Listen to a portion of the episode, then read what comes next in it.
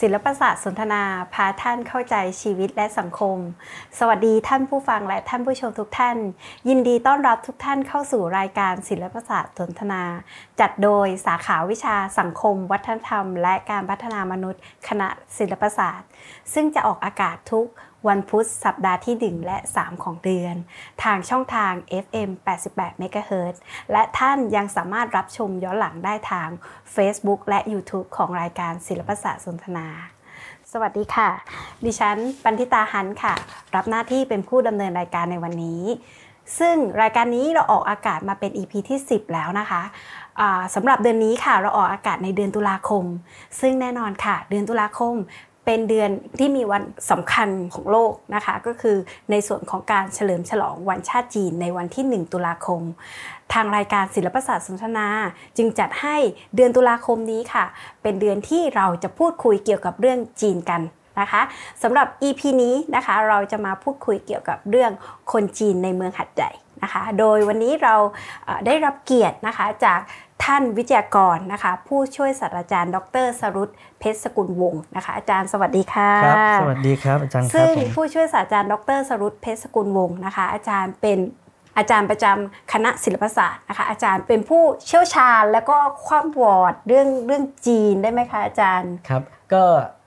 ขอใช้คำว่าเป็นผู้ที่สนใจศึกษานะครับเรื่องคนจีนมากกว่านะครับ เพราะว่าไม่อาจจะเอ่ยอ้างได้ว่าเป็นผู้เชี่ยวชาญนะครับ เพราะว่ายังมีผู้เชี่ยวชาญท่านอื่น ๆนะครับ ที่อาจจะให้ความรู้เกี่ยวกับเรื่องของคนจีนนะครับได้มากกว่าผมนะครับ ผมเองก็เป็นเพียงคนหนึ่งที่สนใจที่จะศึกษาเรื่องของคนจีนครับผมโอเคได้ค่ะ เราก็มั่นใจได้ว่านะคะว่าอาจารย์อาจารย์สรุตนะคะ ก็เป็น อีกหนึ่งคนที่ที่ศึกษาเรื่องจีนแล้วกันเนาะอาจารย์มามาเป็นระยะเวลาค่อนข้างที่ที่จะนานนะคะผนวกกับอาจารย์เป็นอาจารย์ทางด้านประวัติศาสตร์ด้วยนะคะดิฉันเชื่อว่าวันนี้ก็เราก็จะมีเรื่องสนุกสนุกเนาะอาจารย์เกร็ดเล็กเกร็ดน้อยคุยกันนะคะสำหรับหัวข้อสำหรับวันนี้ค่ะอย่างที่บอกเราจะคุยกันเรื่อง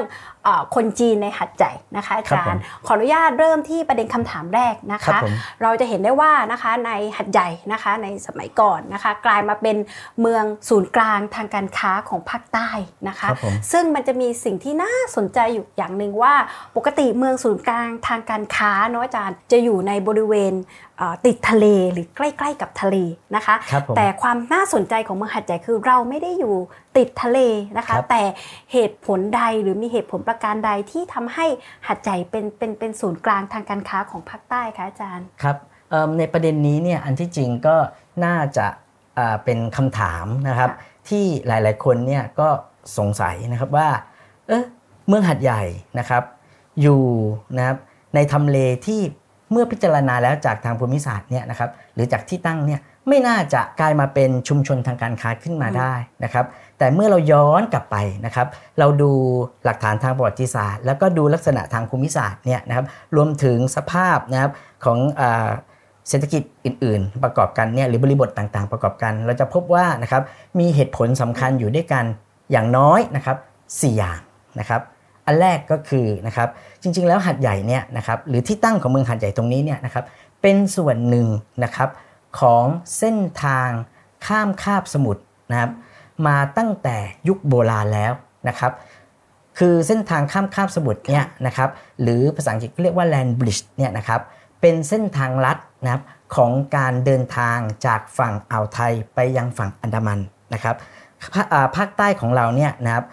แหลมมาลายูตั้งแต่ชุมพรลากลงมานะครับจนถึงนะครับสงขานะครับและยะลาตรงนี้เนี่ยนะครับจะมีนะครับเส้นทางข้ามคาบสมุทรเนี่ยอย่างน้อย 9 เส้นทางนะครับซึ่งหัดใหญ่ของเราเนี่ยนะครับตรงนี้เนี่ยนะครับก็เป็น 1 ใน 9 เส้นทางนั้นนะครับโดยนะครับเริ่มจากนะครับถ้าฝั่งตะวันออกก็คือทะเลสาบสงขานะครับเลาะเข้าคลองอุตภเปา นะครับ แล้วก็ไปจนถึงสะเดานะครับ แล้วก็ข้ามใช้วัวต่างม้าต่างนะครับ ข้ามไปลงฝั่งทางตะวันตกนะครับ แล้วก็ลงแม่น้ำไซบุรีลงไปก็จะไปเจอกับฝั่งอันดามัน ซึ่งตรงนี้นะครับคลองอุตภเปาตรงนี้แหละนะครับในอดีตนั้นเคยเป็นเส้นทางคมนาคมสำคัญอันหนึ่งนะครับ เรือสำเภานะครับ ขนาดเล็กเนี่ยสามารถล่องเข้ามาได้นะครับ ซึ่งตรงนี้นะครับ มันจึงทำให้เมืองหัดใหญ่เนี่ยนะครับตั้งแต่อดีตนั้นเป็นส่วนหนึ่งนะครับของนะครับเส้นทางการค้าที่สำคัญมาแต่ยุคโบราณนะครับปัจจัยที่2นะครับนั่นก็คือเรื่องของผู้คนนะครับเนื่องจากนะครับพื้นที่ตรงนี้เนี่ยนะครับเป็นพื้นที่ที่มีผู้คนนะครับมาอาศัยอยู่นะครับเนิ่นนานแล้วนะครับ และต่อมาเนี่ยนะครับบุคคลสำคัญนะครับที่มาช่วยกันนะครับ สร้างให้เมืองหัดใหญ่เนี่ยกลายเป็นชุมชนการค้า ก็มีด้วยกันอย่างน้อย 4 กลุ่มนะครับก็คือชาวหัดใหญ่ดั้งเดิมนะครับชาวจีนนะครับนะคะซึ่งก็จะเป็นหัวข้อที่เราจะจะพูดถึงกันในวันนี้เนาะอาจารย์ ใช่ครับผม แล้วก็ต่อมาก็คือผู้บุกเบิกแลนด์ลอร์ดทั้ง4นะครับและนะกลุ่มทุนนะครับจีนจากต่างประเทศนะครับซึ่งเนี่ยในในประเด็นตรงนี้เนี่ยนะครับก็เรื่องของคนจีนนะครับ ก็เป็นเป็นหัวข้อที่เราจะมาคุยกันครับค่ะแต่เดี๋ยวเดี๋ยวเดี๋ยวก่อนที่เราจะไปพูดถึงผู้คนหัวข้อของคนจีนนะคะเมื่อกี้มีประเด็นหนึ่งที่อาจารย์พูดและน่าสนใจมากเลยค่ะ ก็คือในประเด็นของของแลนด์ลอร์ดนะคะอาจารย์ครับผมครับเออก็ก็อยากให้อาจารย์ขยายความตรงนี้นิดนึงนะคะว่าผู้คนที่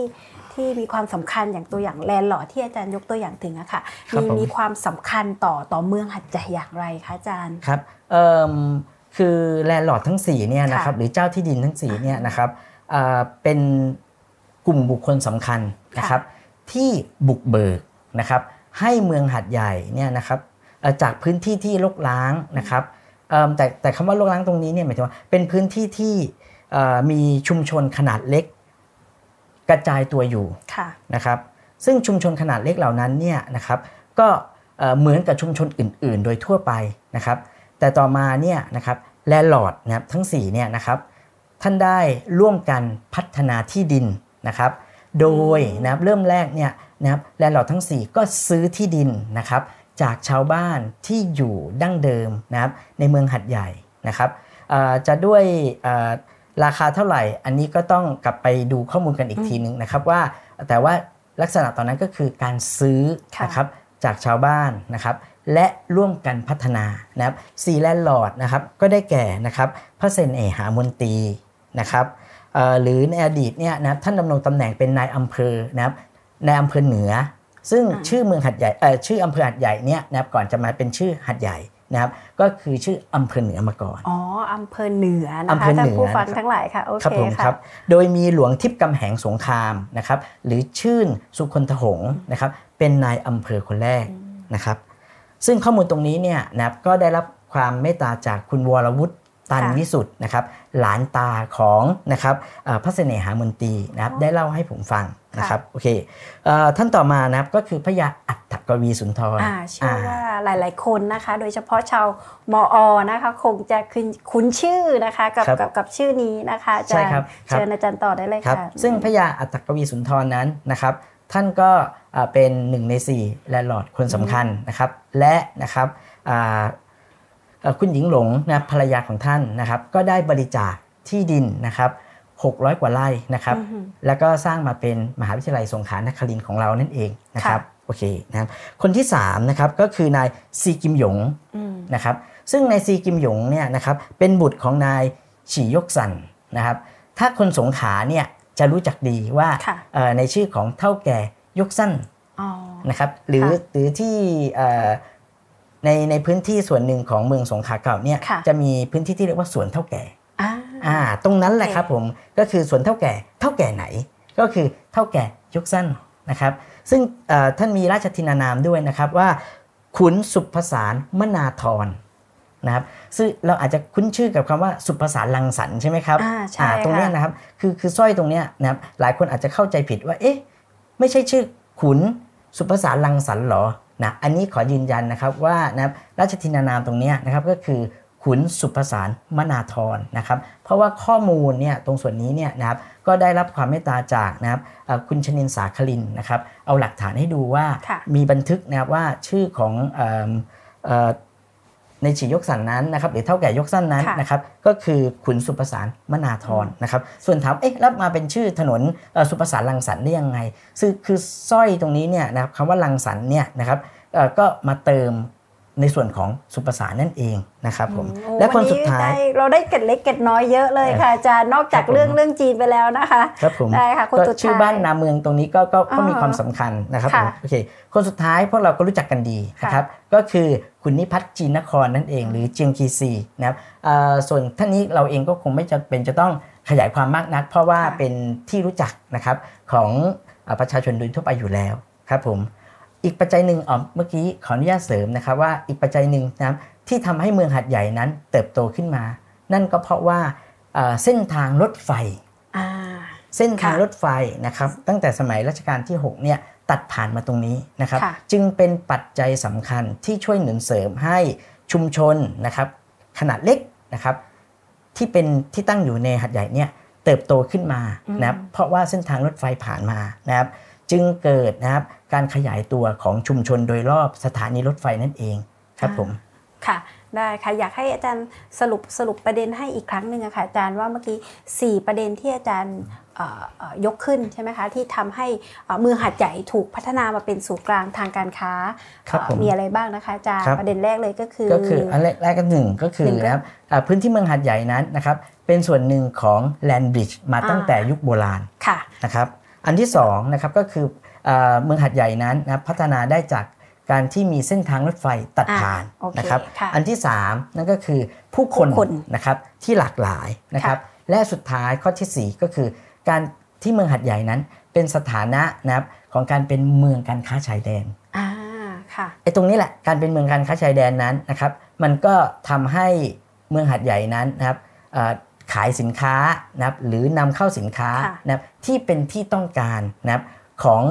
ต่างดินแดนนะครับอืมมันจึงเป็นอีกหนึ่งปัจจัยในการผลักดันให้เมืองหัดใหญ่นั้น เติบโตอย่างรวดเร็วนั่นเองครับผม ได้ค่ะขอบคุณมากค่ะ ก็อย่างอย่างที่บอกนะคะ ว่าวันนี้ผู้เชี่ยวชาญด้านจีนของเราไม่ไม่เฉพาะเชี่ยวชาญทางด้านจีนอย่างเดียวนะคะ แต่พอเรามีอาจารย์เป็นอาจารย์ทางด้านประวัติศาสตร์ด้วยเพราะฉะนั้นเราก็จะได้รู้เกร็ดเล็กเกร็ดน้อยทางด้านประวัติศาสตร์ไปด้วยนะคะครับผมอ่าเดี๋ยวเรากลับมาโฟกัสในเรื่องหัวหัวข้อของเรานะคะ ก็คือคนจีนในหัดใหญ่นะคะ เมื่อกี้อาจารย์พูดไปแล้วว่าหนึ่งในในในปัจจัยเนาะที่ทำให้เมืองหัดใหญ่พัฒนามาเป็นศูนย์กลางทางการค้าก็คือผู้คนนะคะ เมื่อกี้เราได้พูดถึงกลุ่มแลนด์ลอร์ดไปนะคะ มีกลุ่มหนึ่งก็คือกลุ่มคนจีนนะคะอาจารย์ครับผมก็อยากให้อาจารย์ช่วยช่วยเล่าให้พวกเราฟังอะค่ะว่าแล้วกลุ่มคนจีนสมัยก่อนในเมืองหัดใหญ่มีส่วนช่วยพัฒนานะคะ เมืองหัดใหญ่อย่างไรบ้างคะอาจารย์ ครับผมอ่าคนจีนถ้าเราอ่าผมอยากชี้ชวนให้เราค่ะสังเกตนะครับว่าเมืองหัดใหญ่นั้นนะครับ ใครๆก็ตามเนี่ยที่มาเมืองหัดใหญ่นะครับ จะเห็นนะครับว่าจุดเด่นอันนึงเลยของหัดใหญ่เราก็คืออาหารอ่า โดยเฉพาะอาหารจีนใช่ไหมค่ะครับจะมีอยู่ทั่วไปหมดเลยนะครับ และเจอเยอะที่สุดก็คืออาหารจำพวกก๋วยเตี๋ยวอืมนะครับ ซึ่งอาหารจำพวกก๋วยเตี๋ยวเนี่ยนะครับก็จะมีหลากหลายหลากหลายมากนะครับ ทั้งบะหมี่ทั้งก๋วยเตี๋ยวแค่ทั้งเย็นตาโฟนะครับ และรัดหน้านะครับ ซึ่งตรงเนี้ยก๋วยเตี๋ยวแต่ละชนิดเนี่ยนะครับบ่งบอกเอกลักษณ์ของชาวจีนแต่ละกลุ่มอยู่ นะครับและหัดใหญ่นั้นนะครับเป็นเอ่อเมืองที่รวมกันของคนจีนหลากหลายกลุ่มมากๆนะครับถ้าเราไปกรุงเทพนะครับเราก็จะเห็นว่าอะคนจีนที่เด่นที่สุดก็คือจีนแต้จิ๋วอ่านะครับค่ะถ้าไปภูเก็ตอืมคนจีนที่มากที่สุดก็คือคนจีนฮกเกี้ยนอ่าใช่ไหมครับแต่สำหรับหัดใหญ่นั้นนะครับผสมผสานหมดนะครับไม่ว่าจะเป็นจีนแต้จิ๋วจีนฮกเกี้ยน จีนไหหลำนะครับ จีนฮักกานะครับอืมจีนกวางตุ้งนะครับ เพราะอาหารเนี่ยเราดูนะครับจะมีความหลากหลายนะครับเอิ่มถามและถ้าถามหากมองความว่า คนจีนนะครับมาอยู่เมืองหัดใหญ่ได้อย่างไรนะครับ แน่นอนนะครับว่านะครับกลุ่มเอ่อเอ่อบุคคลสำคัญเลย นั่นก็คือนะครับนายจิงกิซี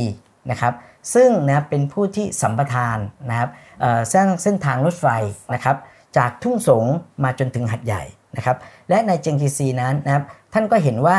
ทำเลของเมืองหัดใหญ่เนี่ยนะครับ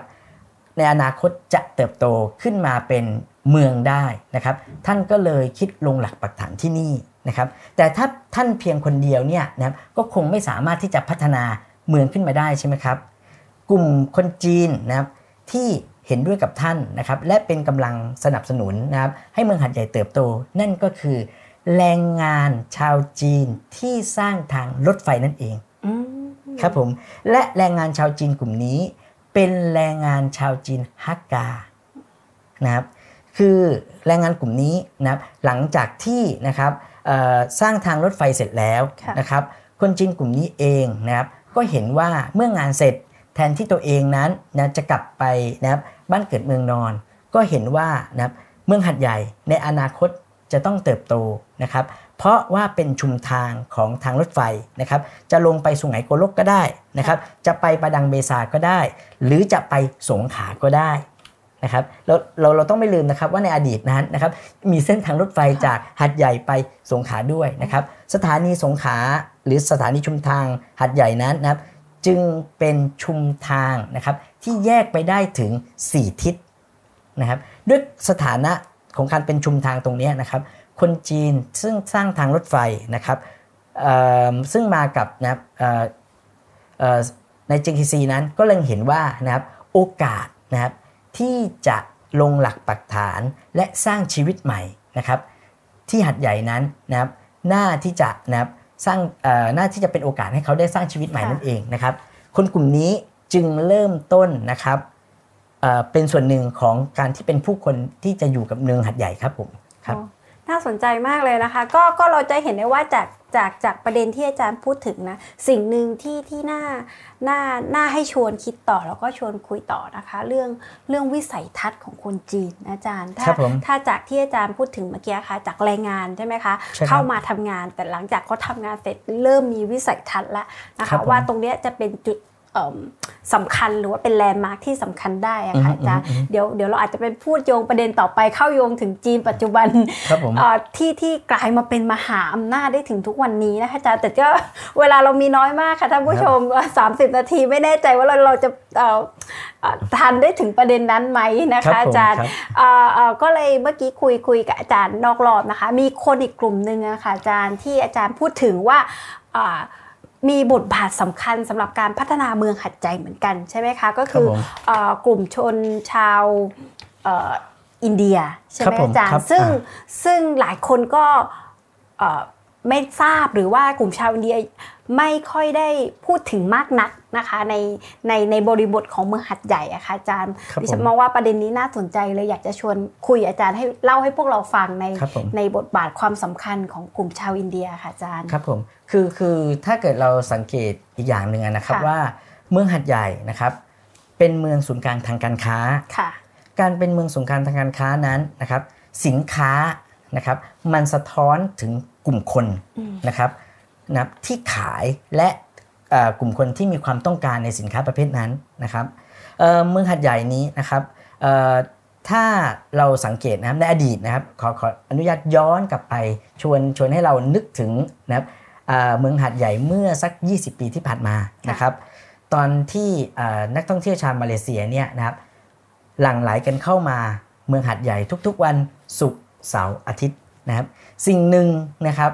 ที่เป็นสินค้าที่ชาวมาเลเซียเนี่ยนิยมมาซื้อนะครับและหอบกลับไปนะครับที่มาเลเซียนั่นก็คือเสื้อผ้าอืม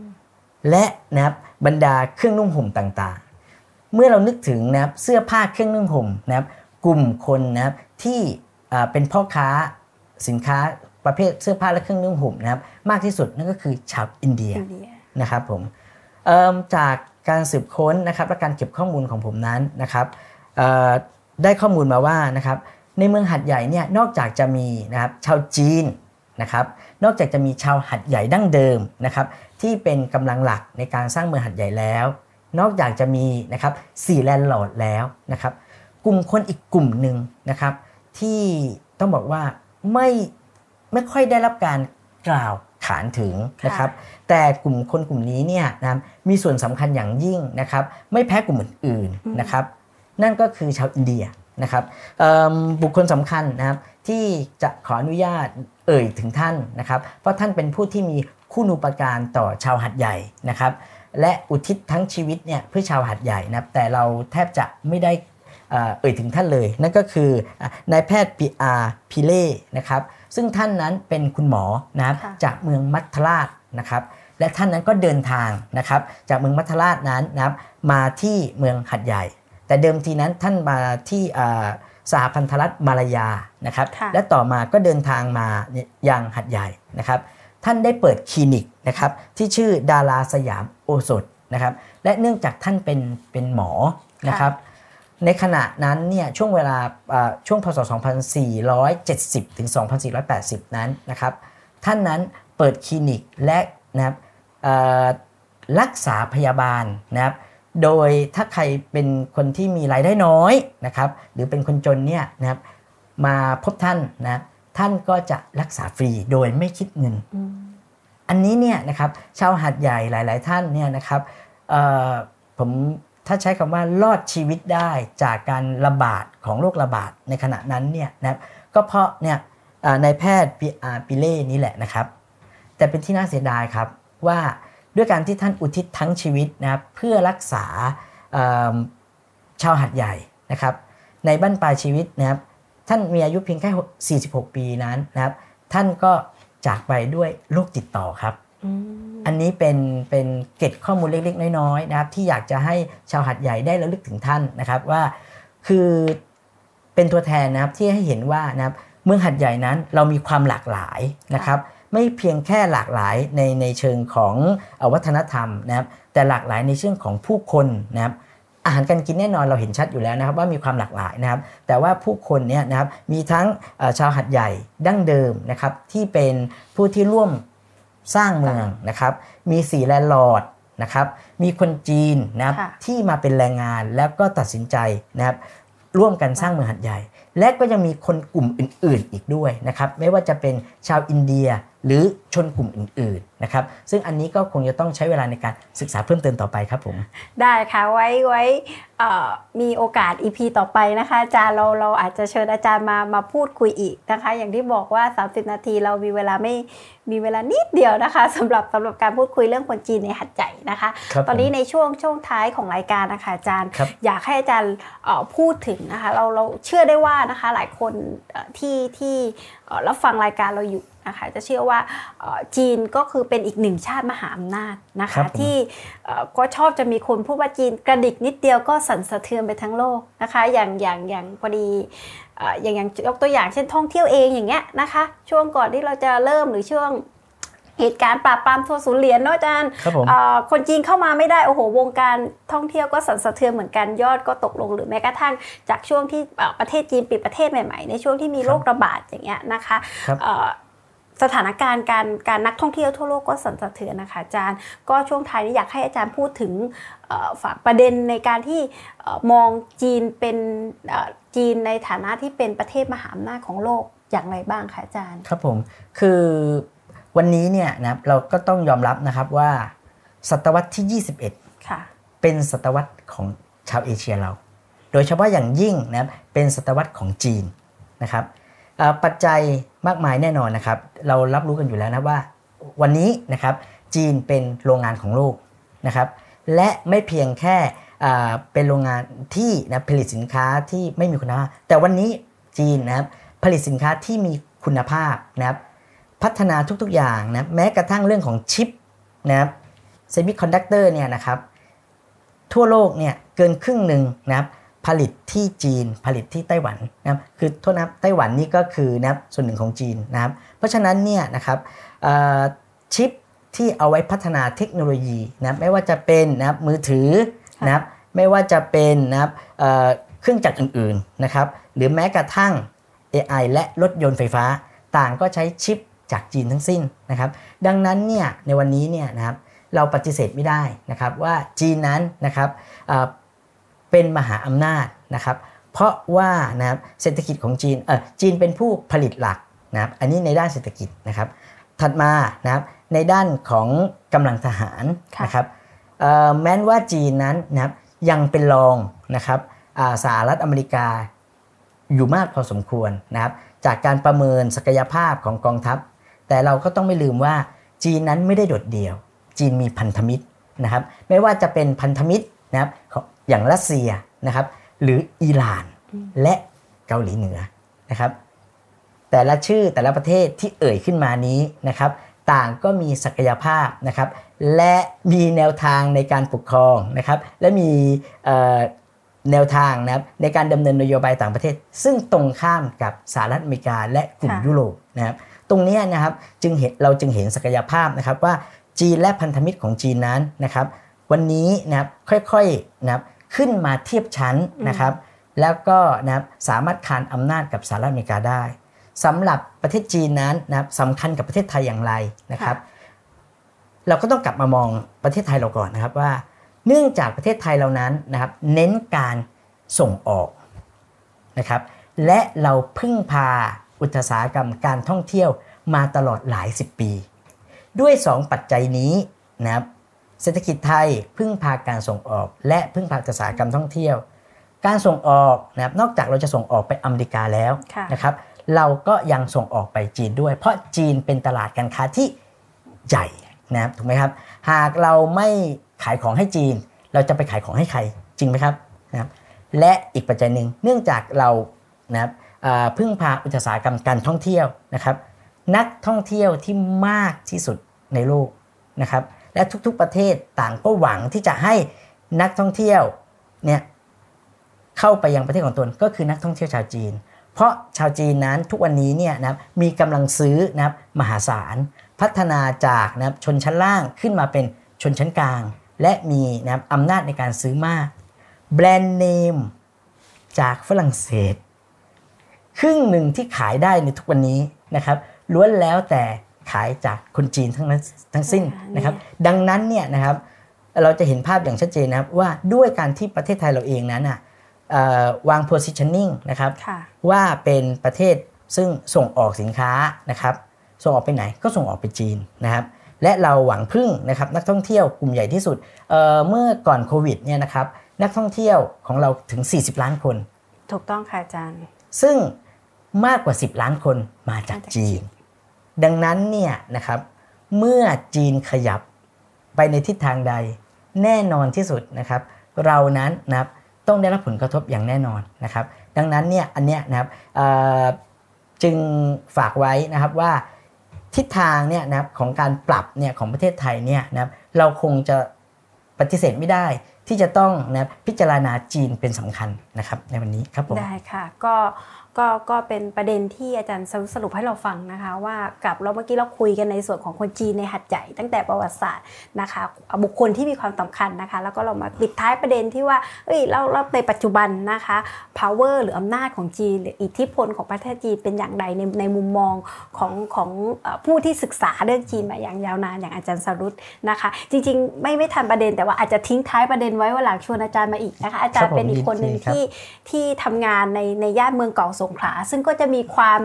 อะไรเนาะจะมีความเป็นจีนเข้ามาเข้ามาในในประเด็นค่อนข้างที่จะเยอะมากนะคะ แล้วก็ปัจจุบันเมืองเกาะสงขลาก็ได้รับการพัฒนาไปไปในแนวทางต่างๆที่น่าสนใจมากเลยนะคะ อันนี้ทิ้งท้ายไว้นะคะอาจารย์แล้วก็เชิญอาจารย์ไว้ล่วงหน้าว่าเดี๋ยวประเด็นต่อไปเราเราน่าจะหาเวลามาคุยประเด็นนี้กับอาจารย์กันนะคะครับผม ครับค่ะได้ครับก็สำหรับในส่วนของคณะศิลปศาสตร์เราเองนะคะ เราก็มีหลักสูตรปริญญาตรีนะคะ สาขาวิชาภาษาจีนนะคะ แล้วเรายังมีสถาบันของจื้อที่ตั้งอยู่ที่คณะศิลปศาสตร์เองด้วยนะคะ ก็หากหากผู้ใดนะคะสนใจนะคะ ก็สามารถเข้ามาดูในในเว็บไซต์ของคณะศิลปศาสตร์นะคะ เรายังมีการอบรมภาษาจีนจะสอบ HSK แล้วก็ HSKK นะคะที่ศูนย์ภาษาและบริการวิชาการของคณะศิลปศาสตร์นะคะถ้าท่านผู้ชมหรือว่าผู้รับฟังที่สนใจนะคะก็สามารถเข้ามาดูรายละเอียดเพิ่มเติมได้ได้ทางเว็บไซต์ของคณะศิลปศาสตร์ นะคะสำหรับนี้ก็เชื่อว่าได้ท่านผู้ฟังแล้วก็ท่านผู้ชมนะคะ ก็ได้เกร็ดความรู้นะคะทางทางด้านจีนจากรายการเราไปไม่มากก็น้อยนะคะ ดิฉันก็ขออนุญาตจบรายการเพียงเท่านี้ค่ะ ขอบคุณผู้ช่วยศาสตราจารย์ดรสรุปเป็นอย่างสูงค่ะ สวัสดีค่ะอาจารย์แล้วก็ขอสวัสดีกับลาท่านผู้ชมและท่านผู้ฟังทุกท่านสวัสดีค่ะ